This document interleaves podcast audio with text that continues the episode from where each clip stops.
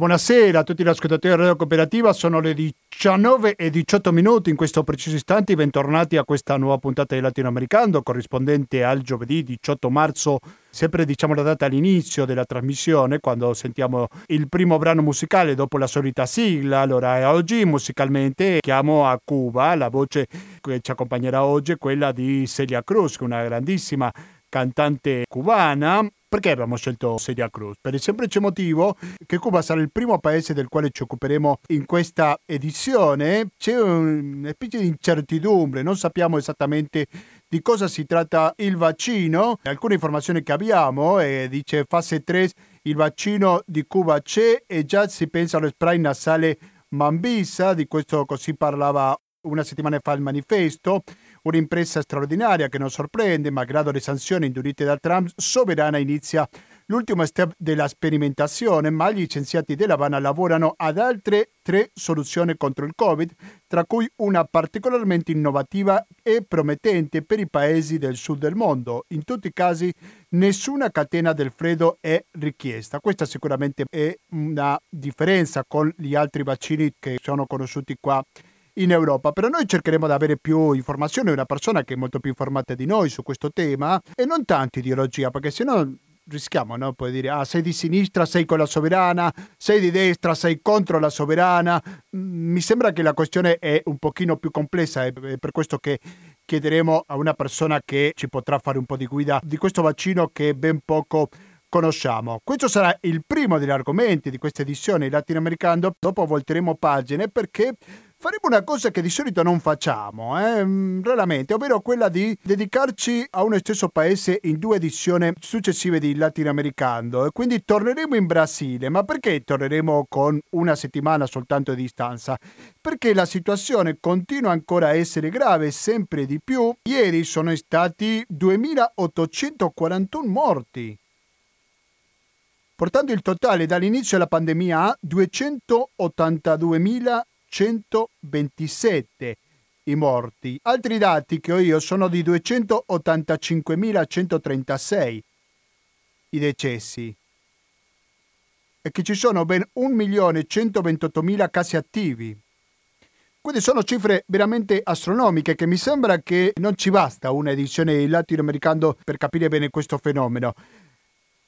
Giovedì scorso ci siamo collegati con Rio de Janeiro, adesso ci andiamo un po' più al sud, anzi direi parecchio più al sud, andiamo a Minas Gerais, ci collegheremo dopo con questa città brasiliana per avere più chiarimenti su come sta gestendo il Brasile una situazione più che drammatica. Quindi questi saranno i due blocchi principali di latinoamericano. In nessun momento sentiremo pubblicità, né in quella di oggi, la puntata 770, neanche in quelle future. Ed il motivo è che abbiamo un conto corrente postale, che è il 120 82 301, intestato cooperativa, informazione e cultura, via Antonio da Tempo numero 2, il KP35 131 Padova, il RID bancario, il pago elettronico e il contributo con l'associazione Amici di Radio Cooperativa sono i metodi alternativi per aiutarci a a sopravvivere perché abbiamo tantissime difficoltà tutti quanti, sia qua i conduttori che anche voi ascoltatori, però magari se vi avanza qualche soldino, darlo a Radio Cooperativa sicuramente non farà male, non fate altro che difendere questo spazio di libertà.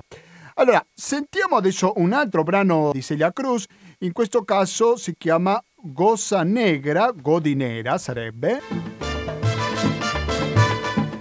E quando torniamo avremo il primo degli ospiti che sarà l'ascolto che intervisteremo fra pochissimo. No tienen comparación, guarachean, bailan mambo y se dan su vacilón. Ellos dicen que eso es parte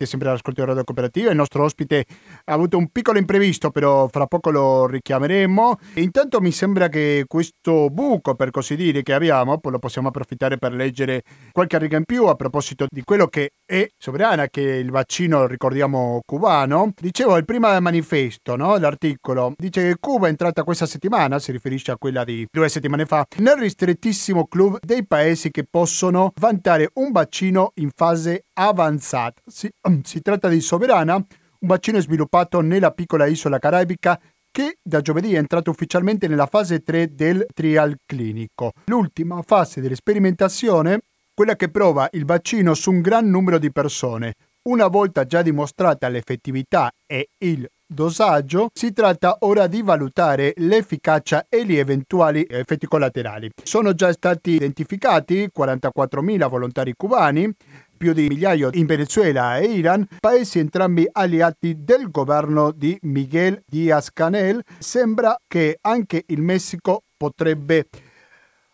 unirsi. I volontari verranno divisi in tre gruppi, uno riceverà un placebo per confrontare l'efficacia del vaccino, a un altro verranno somministrate due dosi a 28 giorni di distanza e infine l'ultimo riceverà anche una terza dose per rafforzare l'immunità. Si tratta del primo vaccino anti-Covid sviluppato in America Latina. I risultati definitivi dovrebbero essere pronti a novembre, ma a maggio potrebbe già essere disponibili solidi dati preliminari che eventualmente prometterebbero l'adozione del vaccino per uso d'emergenza, come già accade per il vaccino Johnson Johnson negli USA e per Moderna, Pfizer e AstraZeneca in Europa. AstraZeneca sicuramente ha portato molte polemiche, mi sembra che qualche chiarimento c'è stato. Comunque, spero che apra qualche speranza. Quando si tratta di dire io sono di sinistra, allora mi piace questo vaccino, io sono di destra e quindi lo rifiuto, si tratta di essere un po' scientifici, direi. Credo che questa è la cosa importante. Ma per avere più informazione, perché di questo si tratta, è che in questo momento siamo ricollegati con Michele Curto, al quale do il benvenuto per la prima volta al latinoamericano. Michele Curto, benvenuto a Radio Cooperativa, mi sente? Sì, sì, la sento bene, buonasera a lei e a tutti gli ascoltatori di Latinoamericano e di Radio Cooperativa. Grazie mille. Allora, Michele Curto è il presidente dell'Agenzia per l'intercambio culturale ed economico fra Italia e Cuba. Lui non è un medico, è un economista, però comunque è molto ben informato. A proposito che lei aveva qualche riunione, non so se ci può raccontare qualcosa a proposito di questo vaccino, Michele. Sì, sì, sì, assolutamente. Noi lo consideriamo, noi lavoriamo con Cuba ne conosciamo diciamo, in dettaglio i pregi e i difetti, è un paese che rispettiamo, che difendiamo, che promuoviamo, è un paese con cui recentemente, che recentemente ha fatto qualcosa io penso di molto importante eh, nel corso della pandemia perché ha inviato queste brigate di medici, la brigata RIF, noi siamo stati, devo dire, in primissimo piano a Torino perché abbiamo, siamo entrati in contatto con la regione Piemonte, l'abbiamo messo in contatto con l'ambasciata, lì è, è partita questa richiesta di aiuto a cui Cuba ha risposto rapidamente e noi abbiamo deciso, sentendoci responsabili, essendo un, un, grande gruppo di giovani qui a Torino, abbiamo deciso che ci sembrava doveroso stare al loro fianco, quindi abbiamo costituito un gruppo di Croce Rossa volontaria e ci siamo impegnati tre mesi come traduttori e interpreti nella zona rossa della, della, dell'ospedale Covid-OGR di, eh, di Torino. Eh, devo dire è un paese che appunto conoscendolo ne conosciamo l'approccio rispetto al tema della medicina, che non è un approccio di oggi, non è certamente un approccio eh, del Covid, è qualcosa che arriva da molto prima, e anche l'approccio rispetto alla ricerca scientifica e alla ricerca medica. Io credo, indipendentemente dall'opinione che uno possa avere di Cuba, sia estremamente significativo il fatto che un paese di 12 milioni di abitanti eh, riesca, del, diciamo, con il PIL di Cuba, riesca a, eh, ad avere 5 candidati vaccinali oggi che hanno superato la fase 1, 3 candidati vaccinali che sono in questo momento in fase 3 eh, e che presto probabilmente saranno, saranno approvati. Eh, ho imparato in questi mesi che abbiamo collaborato con l'Istituto Finlay dell'Havana, che è lo sviluppatore di questi tre candidati vaccinali, che in vaccinologia, eh, nella vaccinologia moderna, soltanto un candidato vaccinale su 20 passa la fase 1.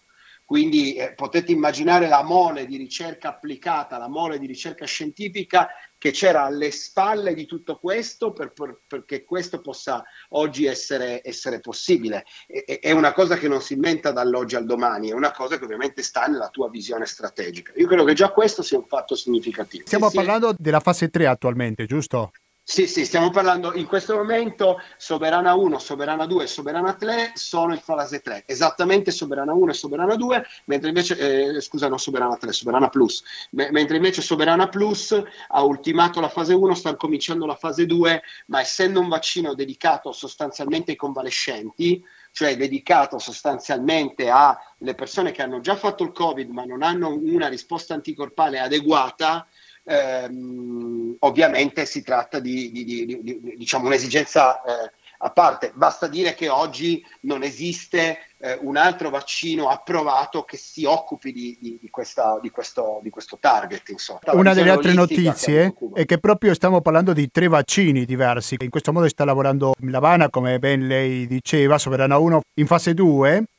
Poi c'è un altro sì, nome, Abdala, No, eh. Abdala, e, Abdala e Mambisa sono eh. candidati vaccinali in fase 2 di un altro centro scientifico. Noi collaboriamo con l'Istituto Finlay dell'Havana che sviluppa Soberana 1, Soberana 2 e Soberana Plus, che sono quelli più avanzati, cioè più avanzati in, in, in, per arrivare diciamo, all'approvazione. Invece poi c'è un altro centro che è mm, l'EPK, che sostanzialmente ha sviluppato Abdala e Mambisa, di cui uno dei due, se ricordo bene, ha addirittura eh, un vaccino per somministrazione spray nasale, per cui diciamo è proprio sì. una prospettiva ovviamente perché purtroppo quello che sembra essere più sicuro è che dovremo convivere e confronteggiare il Covid nei prossimi anni e che quindi eh, per quanto possa essere difficile dobbiamo accettare l'idea che gli strumenti di cui do- l'umanità deve dotarsi devono essere vari e soprattutto, e questa è una cosa molto importante dell'approccio vaccinale cubano,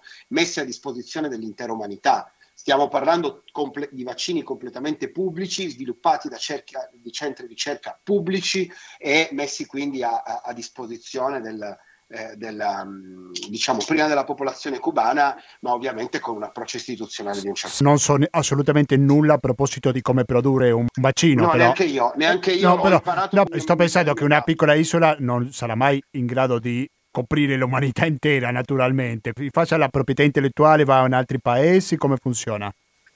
Ecco, questo ovviamente non sta a me dirlo, io posso dire come ha sempre funzionato Cuba, qual è sempre stato Prego, l'approccio di Cuba. Sì. Oggi come oggi Cuba ha eh, 8 su 12 candidati, 8 dei, dei 12 vaccini previsti nel ciclo di, vaccin- eh, di vaccinazione pe- eh, pediatrica, 8 sono prodotti a Cuba e questi 8 sono messi a disposizione eh, degli organismi internazionali, in particolare di UNICEF, per le vaccinazioni pediatriche eh, nei paesi diciamo in via di sviluppo. Stiamo parlando di vaccini, eh, voi dovete considerare, io fin lì arrivo, oltre non, non arrivo perché il nostro ruolo è un altro, ed è un, ruolo, un ruolo appunto di, di, diciamo di, di promozione no, no profit, di, ragionamento su come poter appoggiare un paese che fa uno sforzo di questo tipo, eh, però si tratta di vaccini a subunità, cioè vaccini che usano una tecnologia molto stabile, molto eh, sicura, eh, vaccini con cui si produce l'antitetanica, vaccini con cui si produce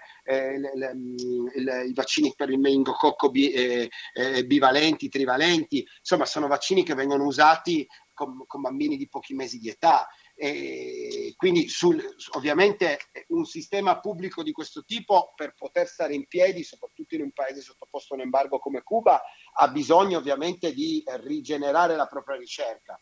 Quindi io immagino e troverei corretto che gli, verresse, che gli venisse riconosciuto il lavoro di sviluppo che è stato fatto cosa completamente diversa da quello a cui stiamo assistendo, io trovo degradante in questi mesi in cui le case farmaceutiche non hanno nessunissima intenzione, hanno già detto chiaramente che non hanno nessunissima intenzione eh, di condividere e mettere a disposizione il brevetto eh, neanche in forma, diciamo, neanche eh, eh in forma eh, remunerata, cioè neanche sì. remunerandoli. Sì. Non è un dato che sicuramente sorprende più di tanto, però stavo leggendo, ma mi confermi se è una informazione corretta, che Posso? sarebbero pronto, beh se può naturalmente, ci proviamo almeno, che sarebbero pronti a novembre soltanto. È corretto questo? Che cosa? Quello che è in fase più avanzata, diciamo. Quando sarebbe pronto? Ma io, eh, allora, si è parlato entro l'estate di produrre 100 milioni di dosi, per cui di questo Eh, eh, va bene, allora avevo... Ho, ho capito, per quelle, tenga conto che ehm, come in tutti i paesi ci sono ovviamente dei grandi limiti in questo momento per capire la capacità di produzione, per capire l'approvvigionamento delle materie prime, per capire i cicli produttivi, eh, però eh, per quello che mi è noto sapere si dovrebbe cominciare una campagna di, eh, di vaccinazione nei prossimi mesi, non, non Ah. penso si parli di novembre. Benissimo. Non so lei da dove ha preso questa... Lo avevo trovato sul manifesto, se non ho letto male. Io, Siamo- io le, le- le dico, le, le dico quello, gli interventi che ho visto Sì. eh, su Cuba Debate, ho visto che è uno dei, diciamo, dei siti internet su cui, eh, su cui le- leggo o che ho visto al notiziero, ho visto che si, si- si parlava della- dell'estate. Ecco, Perfetto. poi- per quello le chiedevo una conferma a questa informazione perché ci sono tante informazioni. È interessante io- io- avere una io- conferma di questi dati. No, ma Eh. io, io però quello, quello che ci tengo a dire, però, no, questo è importante, io non, non- non- non mi sento e non sarei una fonte attendibile per confermarle un dato. Io non faccio altro che ripetere quello che ho ascoltato come lei Eh, da Prego. diverse fonti informative. Non sono assolutamente una, forma- una fonte ufficiale, ne vogliamo essere. Noi facciamo un altro lavoro, che è quello di, eh, visto lo sforzo enorme che fa questo paese, cercare di portargli nel limite del possibile un granello, sperando che altri facciano altrettanto, per diciamo, sostenere questo sforzo pubblico di ricerca su questi vaccini, per sostenere eh, lo sforzo di un paese che si dota di un vaccino sovrano, soberano appunto, disponibile a condividerlo con gli altri, soprattutto con chi meno ha nel mondo e di, eh, di un paese che ha fatto sforzi enormi contro il blocco economico per dotarsi di una sua indipendenza farmaceutica per produrre farmaci che gli veni- di cui gli veniva impegna- impedita eh, l'importazione e per garantire il diritto alla salute a tutte le sue persone e possibilmente all'umanità intera, ovviamente non mandando il vaccino a tutti, ma con un'idea universalistica della medicina, Certamente. dividendo quello che si ha. Quindi questo, questo- questo è quello su cui io sì posso Siamo in contatto con Michele Curto, che è il presidente dell'Agenzia per l'intercambio culturale e economico fra Italia e Cuba. Lunedì prossimo prenderà l'avvio una, un'iniziativa che credo che è molto interessante. Si chiama Sano, giusto, buono e solidale, uovo di Pasqua. Sosteniamo la ricerca per i vaccini cubani. Sono arrivate le uova di Pasqua di Sano, giusto, solidale con cioccolato monorigine e Cuba, fondente e al latte. Ecco, vuole raccontarci un po' questo modo per sostenere la ricerca? Ah, sì, allora, ehm, questa è un'azione che noi svolgiamo costantemente tutto l'anno, nel senso che essendo appunto Cuba un paese embargato, bloccato, noi eh, diciamo facciamo di tutto per eh, sostanzialmente dare ehm, delle opportunità alle loro esportazioni, eh, in particolare alle esportazioni dei piccoli produttori, in particolare alle esportazioni eh, dei prodotti eh, diciamo agricoli tradizionali, esportiamo caffè, esportiamo zucchero biologico di canna, esportiamo cacao, esportiamo miele biologico, esportiamo eh, il cosiddetto turron de maní, che sarebbe poi il, il, il, il croccante di, di arachidi di un piccolo produttore di Santa Clara, è stata la prima esportazione di un produttore individuale, quindi facciamo anche uno sforzo di modellizzazione e lo portiamo in Italia distribuendolo in questa rete che si chiama Sano Giusto e Solidale, che è una rete di eh, associazioni di amicizia con Cuba e di cubani residenti in Italia. Questa è una cosa che facciamo tutto l'anno costantemente ed è un modo di, di, di, di sostenere il paese.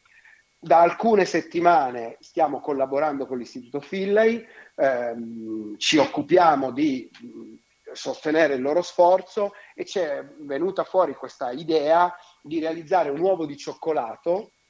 Noi avevamo già realizzato un cioccolato cubano, lo abbiamo fatto realizzare da un maestro cioccolatario, da un maestro cioccolatier di Torino che è Davide Appendino, anche molto conosciuto, molto apprezzato qui da noi. Noi siamo, diciamo, una delle città del cioccolato europeo, questo ci viene unanimemente con- riconosciuto come, come città. Davide è una persona molto in gamba, un maestro vero e proprio, che apprezza particolarmente il cacao cubano e ne ha derivato due uova d'artista, una al cioccolato al latte e l'altra fondente. Dentro questo uovo abbiamo messo una sorpresa particolare che è un'opera d'arte di un giovane artista de- dell'Associazione dei Giovani Artisti Cubani che è l'Hermano Saiz, proprio un po' dedicata a questa idea che eh, Cuba ha della universal- universalità del diritto alla salute, un'opera d'arte che abbiamo ristampato in tela, in tessuto ed è numerata. Si tratta quindi di mille uova di Pasqua che eh, diciamo, proponiamo alla rete di Sano Giusto e Solidale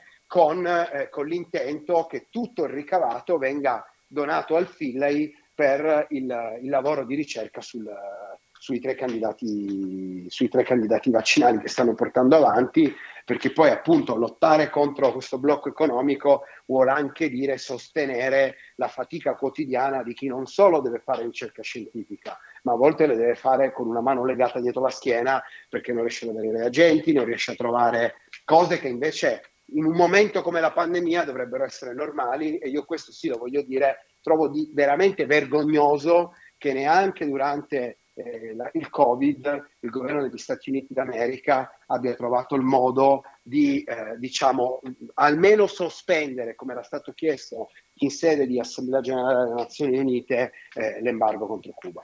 Sicuramente. Allora, prima di salutarci, Michele Curto, sappiamo la, la visita che ha avuto Premier Draghi a Bergamo a proposito dell'anno in cui abbiamo ricordato, si è circolato questa immagine che sicuramente sarà indimenticabile, quella del camion dell'esercito portando i cadaveri, ma dentro questo panorama così nero c'è stata una luce per così dire, perché sono stati alcuni medici cubani che sono stati in Italia in quel periodo, nella fase più dura della pandemia, quindi stiamo parlando della scorsa primavera. Io non so se voi come associazione c'entrate qualcosa o non c'entrate proprio nulla, però magari possiamo ricordare qualcosa no, di questa no, visita, io, no? Io Prego. No, no, io lo, raccon- lo, lo, raccontavo, lo, raccontavo, prima. Noi a Torino eh, siamo quelli che hanno proposto al presidente Cirio la possibilità, visto stava, visto la brigata che stava arrivando a Crema, di fare un'altra richiesta a Cuba per una seconda brigata. Eh, questa richiesta è partita, noi l'abbiamo seguita attraverso l'ambasciata di Cuba, abbiamo aspettato il, i medici, devo dire la verità, eh, alcuni soggetti che collaborano con noi, come Fondazione Lavazza e Fondazione Specchio dei Tempi, hanno deciso di finanziare il viaggio di arrivo, il volo di arrivo dei medici, perché va sempre ricordato che al Piemonte l'aiuto medico cubano non è costato nulla, nel senso che i medici sono venuti volontariamente e il, il, il viaggio è stato appunto pagato da Fondazione Lavazza e Fondazione Specchio dei Tempi e abbiamo valutato di metterci a disposizione, perché peraltro devo dire il nostro ufficio era fermo in quel periodo, quindi abbiamo costituito un gruppo di Croce Rossa, siamo stati formati e per tre mesi volontariamente 35 ragazzi, fra questi c'ero anch'io, abbiamo lavorato nella zona rossa dell'ospedale delle OGR di Torino, fianco a fianco con i 38 medici cubani, anzi 20 medici, e, 20 medici e 18 paramedici peraltro eh, recuperando 184 pazienti in tre mesi. Eh, è stata un'esperienza straordinaria, forse una delle esperienze più belle da un punto di vista professionale della mia vita. Perfetto. E non dimenticherò mai, non dimenticherò mai quando Abel Tobias, medico di Santiago de Cuba, uno dei medici di continuità, si dice uno di quei medici che al mattino passavano le visite, raccontò a un certo punto che lo chiamarono per prepararsi proprio il giorno in cui sulla televisione cubana arrivarono eh, le immagini dei camion militari che uscivano da, Borgamo, eh, da Bergamo, esattamente un anno fa. Sì. Eh, io lo ricordo perché lui diceva proprio la mia famiglia mi chiedeva, io non potevo ancora dire che ero destinato a partire per l'Italia perché dovevo prima accettare, perché io ero semplicemente messo a disposizione e la mia famiglia mi chiedeva e io vedevo quelle immagini e dicevo devo andare.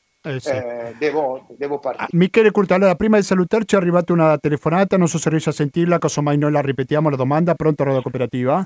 Sono Paolo da Castelfranco, grazie. Buongiorno Paolo, ci Buondì. dica. Eh, niente, sono stato molto sorpreso bene dell'iniziativa le, le, uova di Pasqua prodotte da, con dentro la sorpresa di un artista cubano. Vorrei senz'altro, come possibile, prenotarne una. una ecco. Io non sento la domanda. Adesso la ripeto un attimo. Eh, Dovete essere sì, così, cortesia. Sì. Lei vuole sapere come avere come un... Reperirlo, come reperirlo, dove trovare. Perfetto, o, adesso... O arrivi a casa, lo prenoto già. Adesso lo, lo richiamo. Grazie, grazie, grazie. Grazie Gustavo, grazie. Grazie a lei per la telefonata. Allora, no, ci chiedeva il nostro ascoltatore se ci potevi dire eh, dove trovare perché voleva prenotare qualche uovo di questa vostra iniziativa.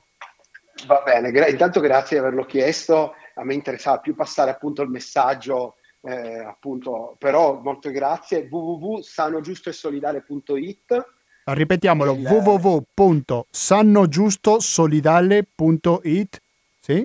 Esatto, sanogiustoesolidale.it o www.cubatierralibre.it cubatierralibre.it Benissimo, io le ringrazio molto veramente Michele Curto del, sì, scusate, ah, eh, de, sì, dell'agenzia Intercambio Culturale Economico Cultur- Cubo. Ecco, Purtroppo ecco. Funziona, molto bene, funziona molto bene come acronimo, ma effettivamente radiofonicamente è una tortura. Sì, è, è quindi... un po' più difficile.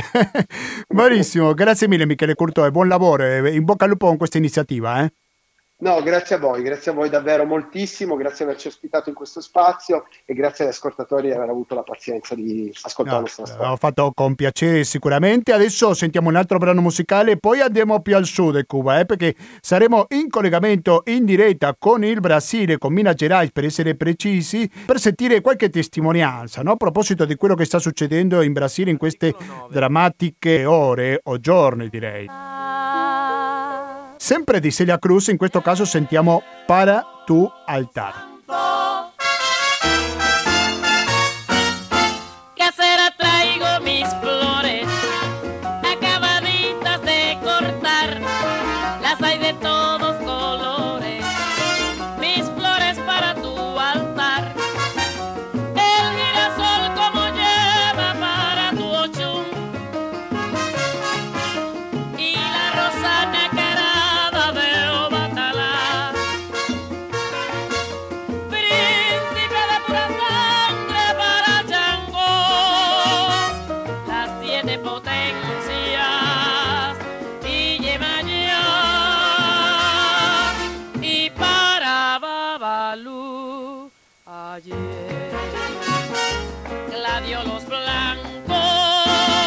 Sono le 19.52 minuti. Qualche volta abbiamo dovuto fare le trasmissioni registrate, in quest'ultimo periodo per fortuna siamo riusciti a tornare a fare le dirette. Dico per fortuna perché ci sono alcuni dati che veramente sono da spavento, da paura, veramente, per capire un po' meglio la situazione. Siamo in collegamento con padre Mauro Silva. Padre Mauro Silva, buonasera e benvenuto a Radio Cooperativa. Buonasera a tutti, buonasera Gustavo. Sono diciamo che ora, un attimo, mi permetta soltanto di presentarlo, Don, Don Mauro Luis da Silva, 53 anni, è brasiliano sacerdote cattolico nato a Belo Horizonte, a Minas Gerais in Brasile. In questo momento si trova proprio a Minas Gerais, in Belo Horizonte. Padre, perché non ci racconta un po' la situazione che sta vivendo lei dinanzi a queste cifre? Perché lei mi diceva 3.200 morti oggi soltanto, giusto? Sì, Prego. I numeri sono attualizzati al, al fine del giorno di oggi, non, non c'è ancora la, eh, finalizzato i numeri. Sì, voi siete al pomeriggio? 3, sì, al pomeriggio, sono, adesso sono le, le 3.50, 4 delle, del pomeriggio. E sarà al fine del giorno che si, si fa l'attualizzazione, ma supererà sicuramente 3.000 morti oggi. È una tristezza, eh. siamo proprio spaventati, non so la, le parole giuste per utilizzare e c'è un silenzio nella città, nella la città dove sono io, sono a Belo Horizonte, un silenzio per, la, per, le, per, le, per le, strade e, e la paura di, di, morire, di perdere i, i parenti, gli amici, è proprio così, siamo eh, isolati sì. nel, nel, mondo per, per, la situazione che siamo arrivati. Possiamo dire qualcosa a proposito di Minas Gerais, dove lei si trova, padre, in quanto alla quantità di abitanti, quante vittime ce ne sono? I numeri proprio di, di Minas Gerais è perché proprio il mio, il mio, stato, la mia provincia è immensa, enorme, ma tutto il Brasile adesso è sotto, sotto la situazione eh, gravissima, tutto il Brasile è quasi si può dire uguale, eh, la situazione è una tragedia in, tutto, in tutte le, le province brasiliane eh, anche in Brasile. La, la, provincia dove sono io, Minas Gerais, è stata messa sotto lockdown in totale, tutta la, la provincia, sono più di 200 città ne, nella mia provincia. Siamo Molte volte tutti... si parlava un po' di, di ritardo di qualche misura, no? Da quando è che siete in questo lockdown? Sì, perché eh, nel, nella, dipende da ogni stato, provincia, che, del governatore il mio è uno di quelli che sono negazionisti e lui era quello che diceva eh, che, de- che, il virus doveva viaggiare, doveva viaggiare un po'. Eh, eh un anno fa lui ha detto così, eh, de- de- lasciamo che il virus faccia il suo viaggio, tranquillo il viaggio. E adesso ha deciso tre giorni fa a chiudere tutta la provincia, ha deciso tardissimo dopo che era già in, in mano tanti morti. E, eh, sotto il suo governo, desgoverno, si può dire, desgoverno, si può dire. È proprio la situazione del paese e la situazione, eh, la micro situazione del Brasile, perché sono eh, insieme il mio eh, governatore è uguale a quello che pensa il presidente, sono, sono eh, gemelle. Non è un dato banale tenendo in conto che il Brasile, lo ricordiamo, è uno Stato federale, no? quindi molte volte mettiamo a Bolsonaro, giustamente, per carità, però dobbiamo tenere in conto che l'ultima parola magari ce l'hanno i governatori, giusto? Sì, sì, sì, sì perché eh, non è, no, no, non è, come in Italia. Qui i governatori sono, hanno un po' di, di libertà per governare la, le province, ma, ma sì, sì, quando così succede che il governatore eh, insieme al, al, presidente segue la stessa politica, eh, qui in, in Minas Gerais siamo in mano de, dello stesso gruppo eh, genocida, è lo stesso che succede mm. qua e succede in Brasile. Ci vuole raccontare un po' anche di questo cambio di ministro della salute perché non c'è più un generale, c'è un cardiologo arrivato al Ministero della Salute, ma cosa vuol dire questo? C'è qualche cambiamento? Eh. Perché adesso finalmente si è parlato di una cosa ovvia, sicuramente che è quella del distanziamento, della mascherina e tutto quanto. Potrebbe indicare un cambiamento questo cambio nel Ministero?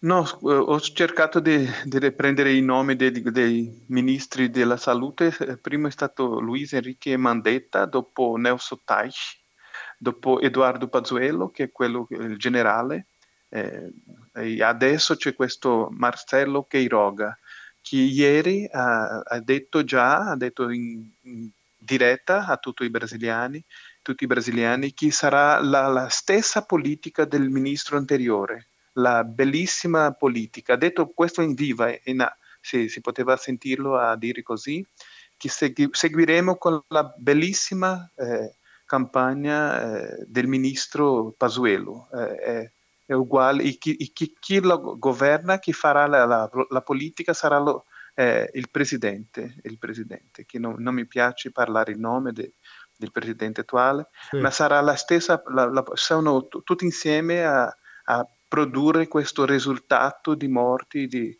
più di 280.000 morti in Brasile. Ma padre Mauro Silva, credo che la domanda è un po' inevitabile, perché c'è stato questo cambiamento nel Ministro della Salute se pensava fare le stesse cose? Eh, no, perché quello Pasuelo non poteva più, perché è già sotto, sotto è per andare in carcere quasi perché non si può più governare con quello Pasuelo, ministro Pasuelo, il, il Brasile stava fermo perché si è deciso che lui non poteva seguire e ha fatto questo cambiamento contro la volontà del presidente, contro la sua volontà e ha cercato di trovare uno stesso deficiente che ha messo lì, questo medico che ha detto ieri, che farà la stessa politica, eh, proprio per cambiare nome, eh, basta, basta dire così. Hanno cambiato il nome ma manteneranno la, la stessa politica. È questo che succede. Sì, sì, sì, ha detto lui, ha detto lui che seguirà con la stessa politica, ma ha detto, e lui parla adesso con le mascherine. Parla con, il, il, il Pasuelo no, non, non, non le piaceva. E adesso questo sì, con la mascherina, parla del, del, distanziamento sociale, parla di questo, ma chi governa è il presidente. La, le decisioni importanti sono date del, del presidente. Sicuramente, un po' tornando al discorso della differenziazione che ci sono fra le diverse regioni, ci sono quelli negazionisti, come il governatore dove lei si trova, padre, però ci sono anche quelli che magari hanno una specie di ribellione, per così possiamo chiamarlo, rispetto al governo di Jair Bolsonaro. Cosa possiamo dire a proposito di altre regioni del Brasile? No, so, eh, lui come negazionista, eh, il presidente come negazionista, ha scelto proprio quelli che sono negazionisti. È impossibile come ha trovato proprio un medico che è cardio- cardiologo, che è anche lui negazionista. Questa è la cosa più che fa scandalo a tutti noi, eh, perché lui ha cercato di trovare proprio un, un, uno come lui, Eh, siamo in mano ai negazionisti nel governo eh, brasiliano, eh, in tutte le sfere eh, de, del governo federale. E questa è la situazione. E, e è proprio, ha una logica che lui ha cercato di trovare uno che pensa come lui, perché è lui che, che governa, è lui che governa e ha scelto proprio uno che pensa come lui.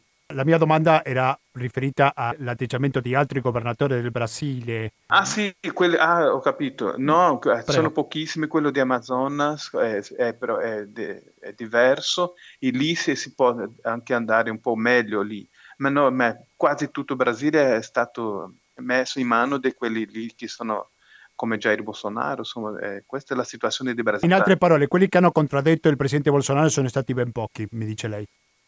Sì, sono, sono pochissime. Lui è, governa tranquillo perché c'è tutto, tutti i governa- quasi tutti i governatori sono eh, insieme a lui. Ma hanno fatto una, una, lettera, una carta eh, di discontentamento. Sono, sono, discontenti i governatori. Ma il risultato totale è quello di San Paolo, è un po' discontento, ma, ma cerca di, di, fare la sua candidatura a, a, essere il presidente in 2022. Eh, proprio questa è un po' la storia qui in Brasile quelli che vogliono lanciarsi candidati a, a, al prossimo pleito elettorale dicono qualcosa contro la, la politica di Bolsonaro, ma alla fine sono quasi uguali a lui. Siamo in mano di quelli di, di, di, di destra in Brasile, proprio cioè, per, tradurre un po'. Padre Don Mauro Luis da Silva, non so se ci vuole raccontare qualche storia della sua parrocchia, qualche storia che l'abbia particolarmente colpito, che riguardi sempre questa pandemia, là nel suo quartiere, no? nella sua zona, per così dire, vicinato. Eh, sì, che adesso con 33 eh, difficoltà arriva il vaccino, arriva il vaccino eh, e quelli più vecchi che, sono, che prendono, non so se l'espressione vecchi, eh, prendono il vaccino. Sono vecchi, o anziani, sì, sì. E, eh, Avevamo sì, capito anziani, benissimo. Più anziani. Sì, sì i più anziani, questo eh, in, in, nella parrocchia, nella parrocchia i gruppi di WhatsApp eh, mettono i, le fotografie, le foto de, de, dei suoi parenti che a prendere il vaccino. E questa è un po' la speranza, la gente adesso mio padre eh, non va più a morire quest'anno, ha un po' di, di opportunità di vivere un po'. E questo eh, siamo tutti chiusi a casa e anche la vita della chiesa parrocchiale può solo attraverso il WhatsApp. Eh, la, le notizie della, eh, chi si prende, chi si, chiede, chi si cerca di trovare e le notizie di chi è già stato vaccinato. vaccinato. È solo la, la preghiera per la, vaccina- la, Madonna della vaccinazione sarebbe Madonna bella questa, questa una nuova Madonna devi incorporare la chiesa la probabilmente nuova... riusciamo una sì. telefonata non so se riesci a sentirla se no la ripetiamo la domanda. Pronto alla cooperativa sì ciao Gustavo sì. sono Manuel. Ciao Manuel come stai? Volevo chiedere, Prego. Bene bene. Volevo chiedere al tuo ospite se mh, i recenti sviluppi anche della faccenda di Lula insomma che è, è stato è ritornato un po' sulla scena e, mh, contribuiscono in qualche modo a far cambiare anche eh, questo atteggiamento di Bolsonaro, insomma, ecco, volevo solo sapere questo, se è cambiato qualcosa o se è rimasto tutto uguale. Okay. Grazie mille Manuel. Ciao, grazie. Un saluto. No, Emanuele ci chiedeva se quello che è successo con Lula di recente ha cambiato qualcosa ah, l'attitudine, sì, sì. l'attitudine ah, di Bolsonaro. Sì, esatto, grazie Emanuele per la domanda. Questo è una, un cina- segnale di speranza per noi, perché in, eh, con la presenza adesso di Lula di nuovo è cambiato un po' il Bolsonaro. Anche lui è, già, è stato già visto qualche momento di mascherina, è una novità, è una novità per noi perché no, no, la, eh, con il discorso di Lula, la, il primo discorso, eh, lui ha messo la, la, mascherina e anche un, un, pianeta Terra redondo. Adesso è cambiato, il Brasile, eh, la Terra eh, per Bolsonaro è diventata redonda di nuovo, capisci redonda perché era, avevamo una era piana piana. Eh. È la piatta. E adesso quando parla lui c'è una, un, un, pianeta redondo come una palla di, di, di, football, è una novità. Adesso siamo in Brasile che c'è nel pianeta redondo di nuovo. E lui, è, dopo la, la, la, che ha parlato Lula, ha questa possibilità di cambiare per provare se, si riesce a essere di nuovo il presidente del Brasile, ma c'è il suo gruppetto eh, di 30%, per, gruppetto, 30% di brasiliani che sono con lui e questo non cambia, non cambierà. Prima di salutarci, padre Da Silva, vorrei chiedere a proposito di un'iniziativa molto interessante che probabilmente sarà stata colpita dal Covid-19, mi sto riferendo al Museo dei Quilombos Urbani e delle Favelas che voi avete curato, giusto? Vuole raccontarci sì, sì. o ricordarci qualcosa di questo progetto? Sì, il progetto del museo che è, stato, che è nato lì a, a Padova, a Padova nell'Università di Padova, insieme alla dottoressa Giovanna Tomasella. Eh, sta bene perché è chiuso da un anno, è chiuso il museo come tutti i musei della città di Brasile, siamo chiusi, ma adesso un, la proposta di ricercare sotto la città la città anteriore, che è stata una città nera, che è stata distrutta per costruire la città attuale che è Belo Horizonte, la capitale, e questi sono i nostri impegni come muse- museo di neri, di quelli che abitano nelle favelas e anche nelle quilombos, che sono luoghi di neri in Brasile. E questo è la, il progetto attuale, è scoprire la città sottomersa, sotterrata, sotto la città dei bianchi eh, in Brasile, qui nella città di Belo Horizonte, una sì. città eh, escludente, escludente. Avete fatto una specie di piano di post-Covid per risorgere, diciamo? Di post... Di post-Covid, di dico. Post... Di, dopo la pandemia, dico. Se avete qualcosa in mente per il dopo.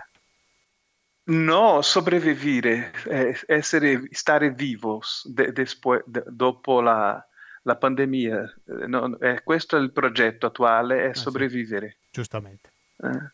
Padre Mauro Silva, io la ringrazio veramente tanto per la sua testimonianza, non soltanto per la sua informazione, perché ci ha dato un, il panorama sia per quello che ci ha raccontato, ma anche come ce l'ha raccontato, credo che ha dato un po' di luce a questa vicenda. Grazie mille, rimaniamo in contatto, okay. padre. Grazie. Un saluto. Grazie, arrivederci. Arrivederci. Saluto. Abbiamo sentito Don Mauro Luis da Silva, il brasiliano in collegamento in diretta con Belo Orizzonte. Abbiamo dovuto salutarlo perché ormai sono le 20 e 9 minuti.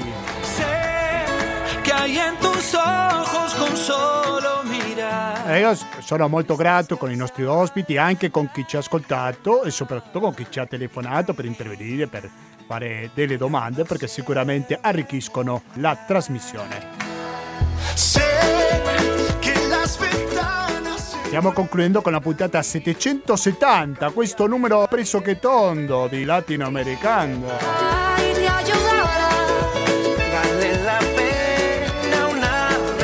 Che lo ricordo va in onda ogni giovedì in diretta dalle ore 19.10 fino alle 20.10 e poi andiamo in replica il lunedì dalle ore 16.25. Pintarse la cara color esperanza, tentare al Ecco, se ci ascoltate in diretta, fra poco andrà una replica di Economia e Società e invece se ci ascoltate in replica il lunedì, fra poco inizierà una diretta di Economia e Società.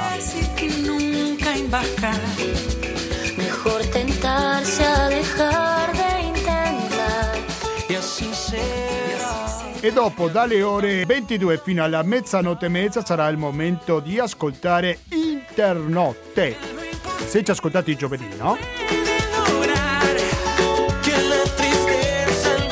latinoamericando-gmail.com ripeto latinoamericando-gmail.com così come vi ho sentito al telefono vorrei sentire anche con la vostra mail così magari volete sviluppare qualche argomento critiche proporre qualche tema per il futuro. Sapete che lo potete fare attraverso la nostra mail. Che se puede, querer que se pueda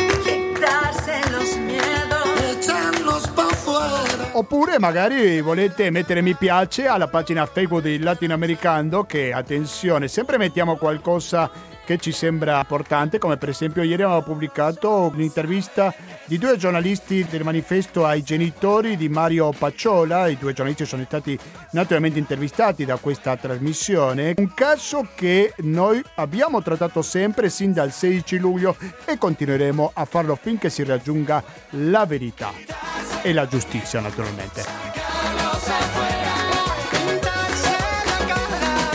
120 82 301, il RID bancario, il pago elettronico e il contributo con l'associazione Amici Radio Cooperativa sono i metodi alternativi per aiutarci alla sopravvivenza.